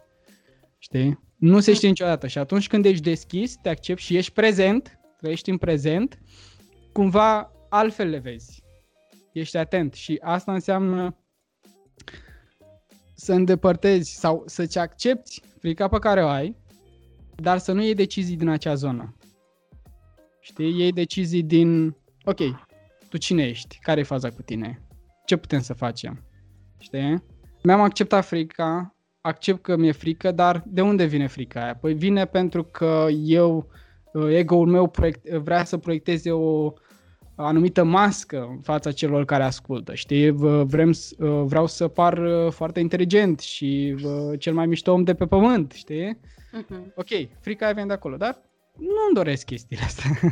mai degrabă uh, îmi doresc să avem o conversație autentică. Știți, să vedem ce idee avem uh, uh, unul, ce idee are celălalt, știi? Uh-huh. Și să vedem încotro merge discuția că nu sunt bun la făcut planuri. Dar să știi că chestia asta se și simte când vorbești autentic și când vii cu, mă știu deja ce o să zic, știi, știi următoarea sau dacă zice chestia aia, eu o să știu ce o să-i spun, știi? Se simte. Da, da. Da, uite, asta e o chestie pe care o spunea și uh, psihanalistul ah, de mi-aș aminti cum îl cheamă. Carl, Carl Rogers. Carl Rogers îl cheamă. E un tip foarte fain recomand să citiți, uh, nu mai știu cum să numea cartea, Man in Search of Meaning sau ăla era alt tip, nu mai știu. Găsiți voi niște cărți de să le citiți. uh, tipul ăsta vorbea de experiența lui în terapie și care era uh, cumva atitudinea lui în uh, interacțiunea cu clienții săi. Și era de, ok, hai să explorăm cine ești tu. Eu sunt prezent și eu vin doar să-ți dau feedback. Adică nu sunt prezent în discuție. Nu mă gândesc dinainte, ok, deci uh, a spus aceste două cuvinte care s-ar lega cu uh, frica lui de trecut, nu știu ce. Nu fac aceste, uh, să spunem, nu construiesc aceste filme în cap. Ci pur și simplu îl ascult, sunt prezent total în discuție și atunci când el s-a oprit, exprim. Ceea ce îmi vine, pur și simplu. Da, și asta poate fi luat ca exemplu în orice fel de conversație prezența în conversația respectivă. Da. Și asta te ajută să scapi și de frica de, aoleu, dacă zic ceva rău, dacă zic o chestie care e nepotrivită. Pentru că pur și simplu asculți și răspunzi din ceea ce ești tu. Mhm. Ceea ce ai procesat tu uh, în acel dialog. Pur și simplu. Mhm. Și e și din presiune, pentru că nu stai să te gândești ce ar fi bine să zic sau ce, ce ar trebui să zic sau știi? Da, da. Ești, cumva te simți liber. Mhm. Într-un Exact. fel. Da. Și lași totul să curgă. Totul Mhm. să curgă, pur și simplu. Da. Da, cumva aici cred că contează și uh, persoanele cu care interacționezi, pentru că cred că trebuie să și ofere un mediu sigur ca să te deschizi, știi? Pentru că dacă cineva... Pentru început, Zi. spune. Nu, zic că dacă cineva te critică sau îți zice, hai mă, lasă, două naibii, îți dai seama că nu continui, știi? Adică te oprești, te întorci la chestiile Da, superficiale. Și cumva aici... Din păcate, cred că e momentul să cumva să ne îndepărtăm de oamenii aia sau dacă nu mai uh, suntem pe, nu mai simțim că suntem pe aceeași frecvență cu ei, nu are rost să stăm în relația respectivă, că ne ține și pe noi pe loc, știi? Și nu trebuie să vină din ură, din uh, lasă-mă în pace că eu sunt superior, pur și simplu, nu mai rezonăm. Și să ne ducem spre oamenii care chiar ne fac să ne simțim bine, chiar uh, ne, în care ne simțim confortabili și liberi. Și în care simțim, da, uite, persoana asta mă ajută și pe mine să mă dezvolt. Mă ajută să învăț lucruri noi. Știi? Și mă simt în largul meu, mă simt autentic atunci când uh, vorbesc cu ea. Lucru care, da, e foarte important, mai ales acum. Da, și cumva durează foarte mult timp. Asta e faza. Din nou, ideea asta. Să ajungi să fii în acea zonă de autenticitate și de prezență. A- Avem nevoie de exercițiu cu noi pe zona asta. Și să vrem cu adevărat. Că dacă nu, putem foarte simplu să trăim cum am trăit până acum. Și să bă, stăm în frustrări și de ce, per- de ce nimeni nu mă înțelege. Știi că Vechea zic, nimeni nu mă înțelege și sunt doar eu cu lumea mea. Nu, boss. Dacă tu nu vrei să te deschizi lumii, ea cum să știe cine ești tu? Știi? Da. Pentru că eu puteam foarte bine să stau în zona mea confortabilă și să rămân închis în mine și lumea, s- eu să cred că sunt un anumit fel, uite câte idei faine am și ce lucruri gândesc și ce lucruri le-am descoperit, dar nimeni să nu știe de idei respective și să mă perceapă că ia uite și pe ăsta, e vai de viața lui. Pentru că eu nu exprim cine sunt. Asta e. Tu îți dai seama că tu mi-ai zis la începutul podcastului că nu știi ce să zici și că nu știi cum... Și- da, da, ai fost în flow. Uh. Uh, pauză. Da, uite, Da. da. încă o chestie importantă și apropo că uh, spuneam de cum am pornit eu cu Florin podcastul și uh, el pornind de la discuțiile pe care le aveam noi destul de des, de câteva ori pe săptămână și care durau câteva ore, de cele mai multe ori.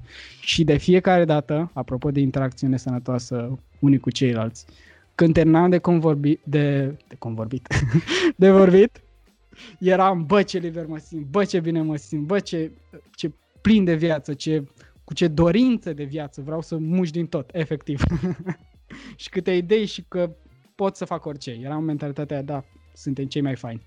Și cumva să căutăm să avem conversații cu oameni care să ne, uh, ne facă să ne, simți așa, să ne simțim așa, pentru că de cele mai multe ori se întâmplă ca conversațiile pe care le avem cu oamenii să ne încarce și după ce terminăm de vorbit cu persoana respectivă să fim, mamă, ce greu mă simt și mă doare capul și aoleu, cât am mai vorbit, nu mai suport. Apropo de o oră jumate. în, loc să, în loc să fii, mamă, ce m-am încăcat. Cât am vorbit trei ore? Mamă, trebuie să mai vorbim, vorbim și mâine, ceau, știi? Să fim Da. în zona aia de, aoleu, m-am încărcat și mă simt liber și mă simt bine și mă simt eu și mă accept și mă bucur, știi? Asta. Mhm. Și să căutăm oameni care să ne facă să ne simțim așa. Mă, ideal ar fi ca toți oamenii cu care interacționăm să fie așa, știi? Nu trăim într-o lume ideală, din păcate. Dar, partea bună e că îi putem găsi. Dacă Da. suntem noi și dacă ne ascultăm acel instinct. Odată ce am rezolvat traumele pe care le avem, țineți minte. Aia e partea grea, știi? să treci pe, să treci, nu peste, să treci prin traumele alea. E important să vrem și să, să lucrăm. Că durează. Durează, dar nu ne grăbește nimeni. avem toată viața la dispoziție și cumva pentru asta, asta suntem meniți să facem aici. Apropo de dacă cineva crede în karma sau idei respective care sunt foarte mișto, de, bă, eu sunt în viața asta aici, am fost trimis ca să cresc, să mă dezvolt. Și cine știe ce va veni. Și să avem entuziasmul pentru viață în felul ăsta.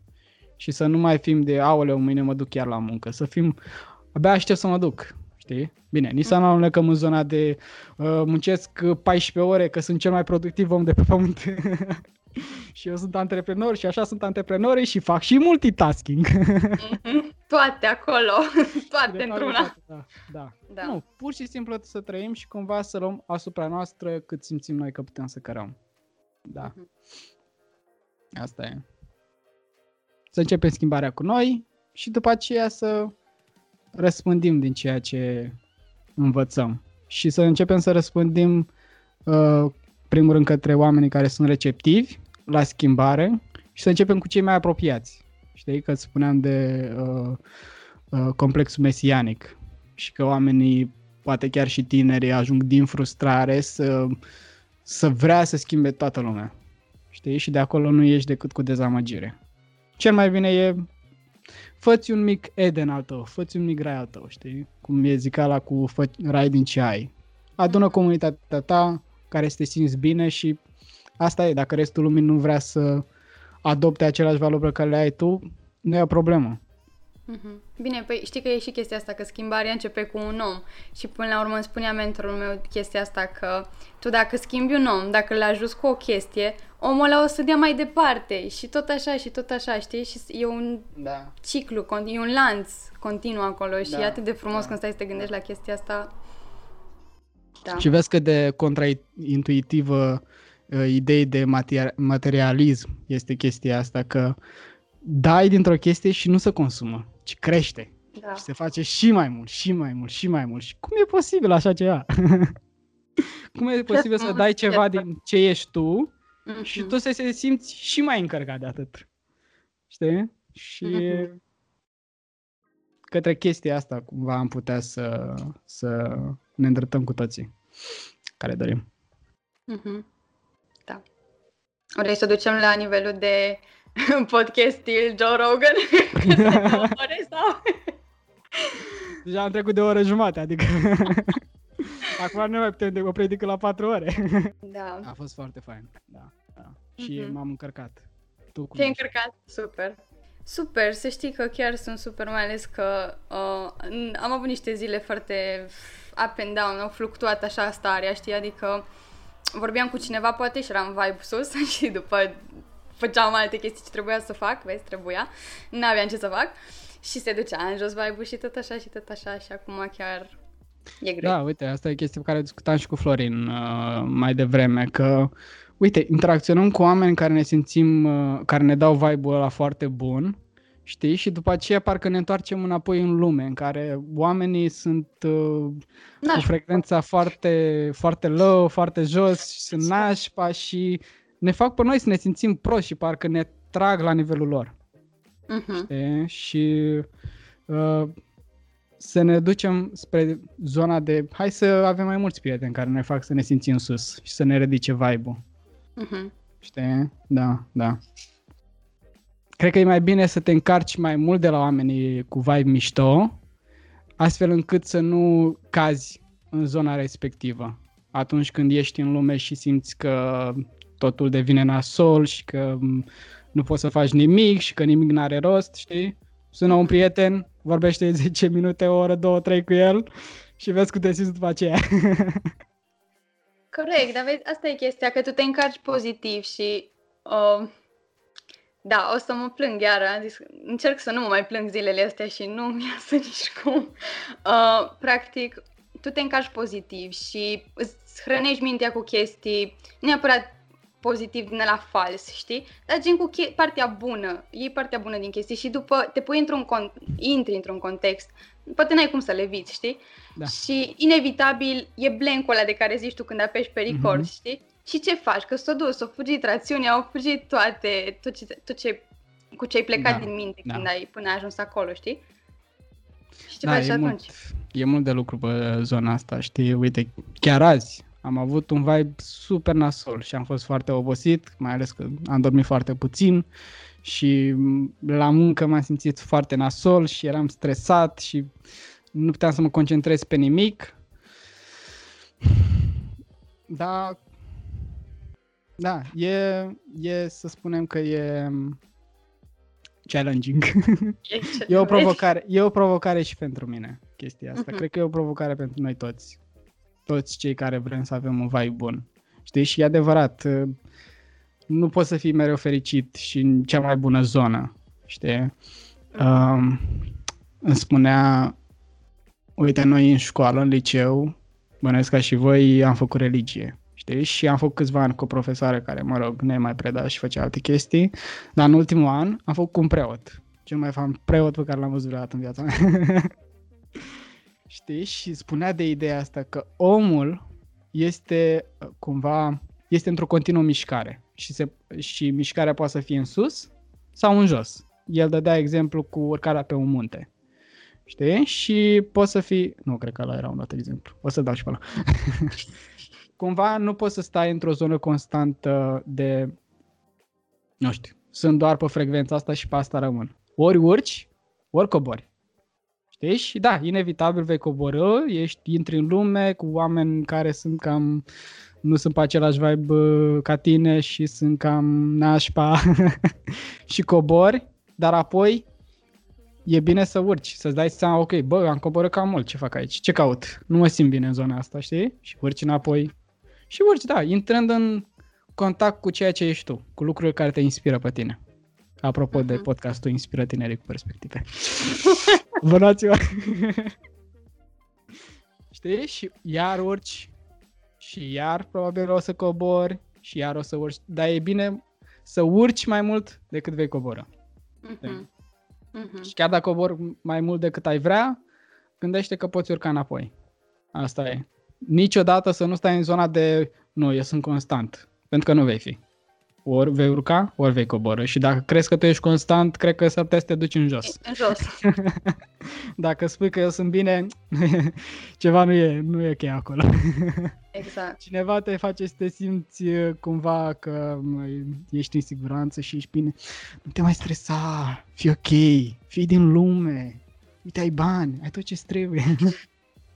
Fii mulțumit. da, și fii mulțumit cu ceea ce ești. Uh, că nu mai știu cine a scris cartea asta. Ce bun era un Florin acum. Are carte care se numește A avea sau a fi. Poate știi tu autorul. Care e foarte faină și tipul ăsta a scris și arta de a iubi. Da, și vorbea de ideea asta. Ok, noi vrem să deținem lucruri materiale sau vrem să fim? Și dacă vrem să fim, ce vrem să fim? Ce înseamnă a fi? Că poți să spui și foarte bine și eu sunt uh, antreprenor, eu sunt uh, doctor. E sigur? Poate înseamnă doar că ai. Poate tu doar vrei să deții acea titulatură și nu ești. Știi? Ce ești tu mai presus de toate titlurile pe care le ai, mai presus de uh, toate veniturile materiale, tot ce deții tu pe pământul ăsta. Mai presus de chestia asta. Dacă le iei pe alea și le dai la o parte, cu ce rămâi? Cine ești tu ca om? Știi? Și mai era un alt tip care cum a scris, cum se numea cartea respectivă. Nu mai știu. Cred că tipul ăsta a scris uh, Men in Search of Meaning. Nu mai știu, era un uh, doctor care în perioada al doi, uh, celui de-al doilea război mondial, uh, el fiind evreu, a fost închis la Auschwitz. Victor Frankl. Victor Frankl, mersi, bravo. Așa. tare. Uh, și poate știi povestea. El a fost închis yep. Și în momentul respective se întreba ce sunt eu, ce pot să fac eu acum când mi s-a luat totul, ce mai sunt, știi? Și în momentul respectiv de unde așa găsit el puterea a fost în speranța că își va regăsi soția. Știi? Și s-a ținut strâns de acea speranță. Și spunea că omul dacă are speranță poate trece prin orice. Știi? Uh, și cumva dădea și un exemplu de, din zona cealaltă, ce se întâmplă atunci când iei omului speranța. Și spunea că la un moment dat uh, unor prizonieri de acolo li s-a dus această speranță că peste două luni s-ar putea să scape și să fie eliberați și cu toții uh, cumva își recăpătaseră o parte din putere și erau uh, ok, să trecem peste chestia asta, o să mai rezistăm două luni și o să trecem. Și vin acele două luni și observă cum se schimbă nimic.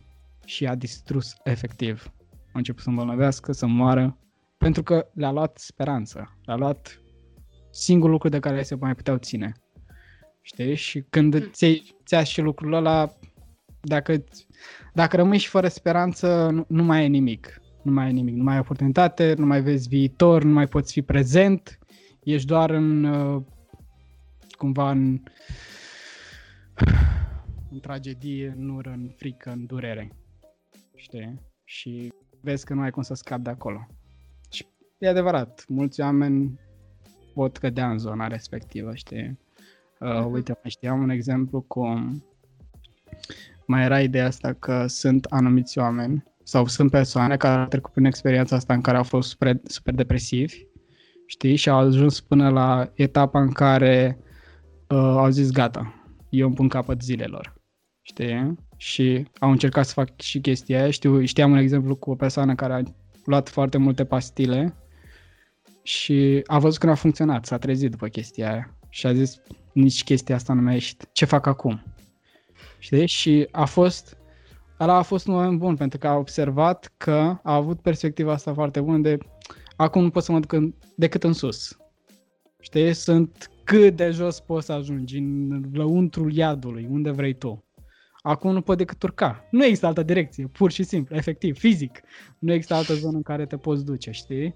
Și ăla poate fi un moment în care intri în contact cu tine și e un moment, să spunem, profund de acceptare. Dar uh, n-aș vrea ca oamenii să treacă prin experiența aia ca să ajungă să se accepte. Știi? Dar asta e una din posibilități. Și cumva, da, nu mai știu. Acceptați-vă, oameni buni. Eu am reușit și mi-a fost foarte greu. Foarte greu. Foarte greu. Nu știam, nu, nu credeam că o să fiu în stare să, să spun, să fiu atât de vulnerabil. Știi? Cumva. Uh-huh. Eram, încă aveam o rezistență foarte puternică. Ego-ul meu încă rezista de nu pot să uh, împărtășești lucrurile astea, că uh, te va judeca lumea. Știi, dar până la urmă chiar dacă te judecă, e, e problema lor. Asta e faza. Pe mine, d- dacă nu vreau să mă influențeze, nu mă va influența. Pentru că eu mă accept, știu cine sunt și nu ai ce să-mi spui. Știi că dădea exemplu Florin cu dacă îți spune o persoană că ai fața verde, tu spui, hm, n-am. Da, data asta o ai roșii, uite. și nu o să fie nicio chestie. O să spui, da, și sau nu. Nu e adevărat. Da, Ce da, e partea grea. Să poți să ai curajul necesar să zici, bă, nu e așa, știi? Și să, să știi că e așa cum zici tu, că nu e așa cum zice persoana aia. Da, da, dar atunci când te accepti, uh, poți să-ți dai seama foarte bine dacă te-ai influențat într-un mod, în vreun mod, ceea ce spune o altă persoană atunci când vine cu o critică. Pentru că mhm. dacă uh, reacția ta este de conflict, Bă, nu e adevărat, mă, el lasă-mă faci chestii de astea, hai, pleacă de aici, știi? Uh-huh. De respingere, se duce în zona de frică, înseamnă că, ok, uite, poate eu cred ceva despre mine din ce a spus persoana respectivă. Poate a afirmat ceva acolo. Dar dacă e din așa și, sau, ok, cum zici tu, e perspectiva ta, poți să crezi ce vrei. Știi, pe mine nu mă influențează niciun fel. Vine din acceptare și ești în acord cu tine. Pur și simplu trece prin tine ceea ce spune cealaltă persoană nu te afectează, e ca un, un vânt foarte slab. Ok, nu e foarte puternic. da, da, da. E foarte fain să fii în zona asta.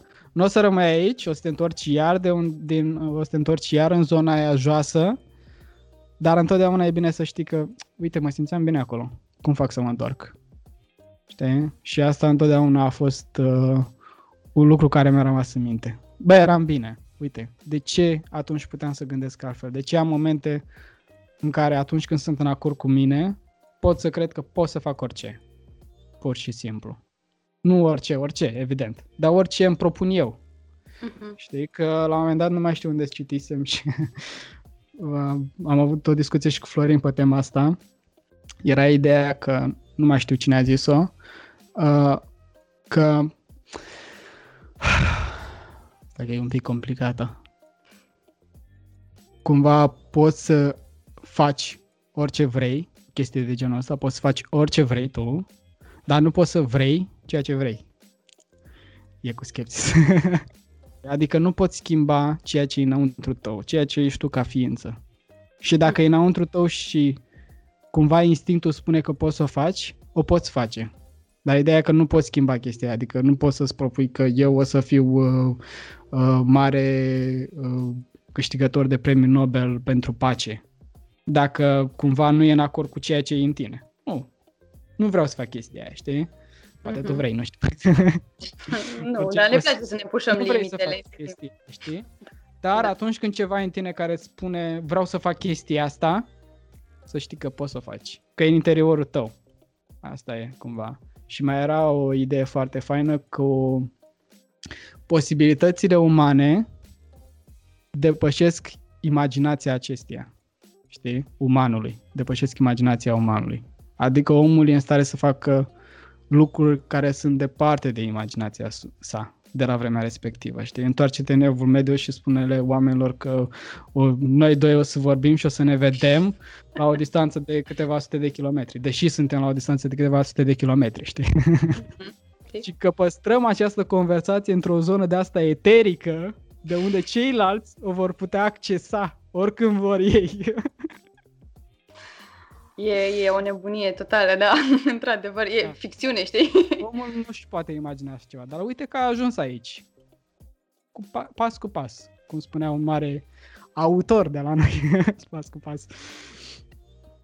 Uh, putem să facem orice ne propunem, dar în timp, știi, și să ne stabilim obiectivele foarte bine și în același timp să fim prezenți și uite că putem să facem oarecum multitasking.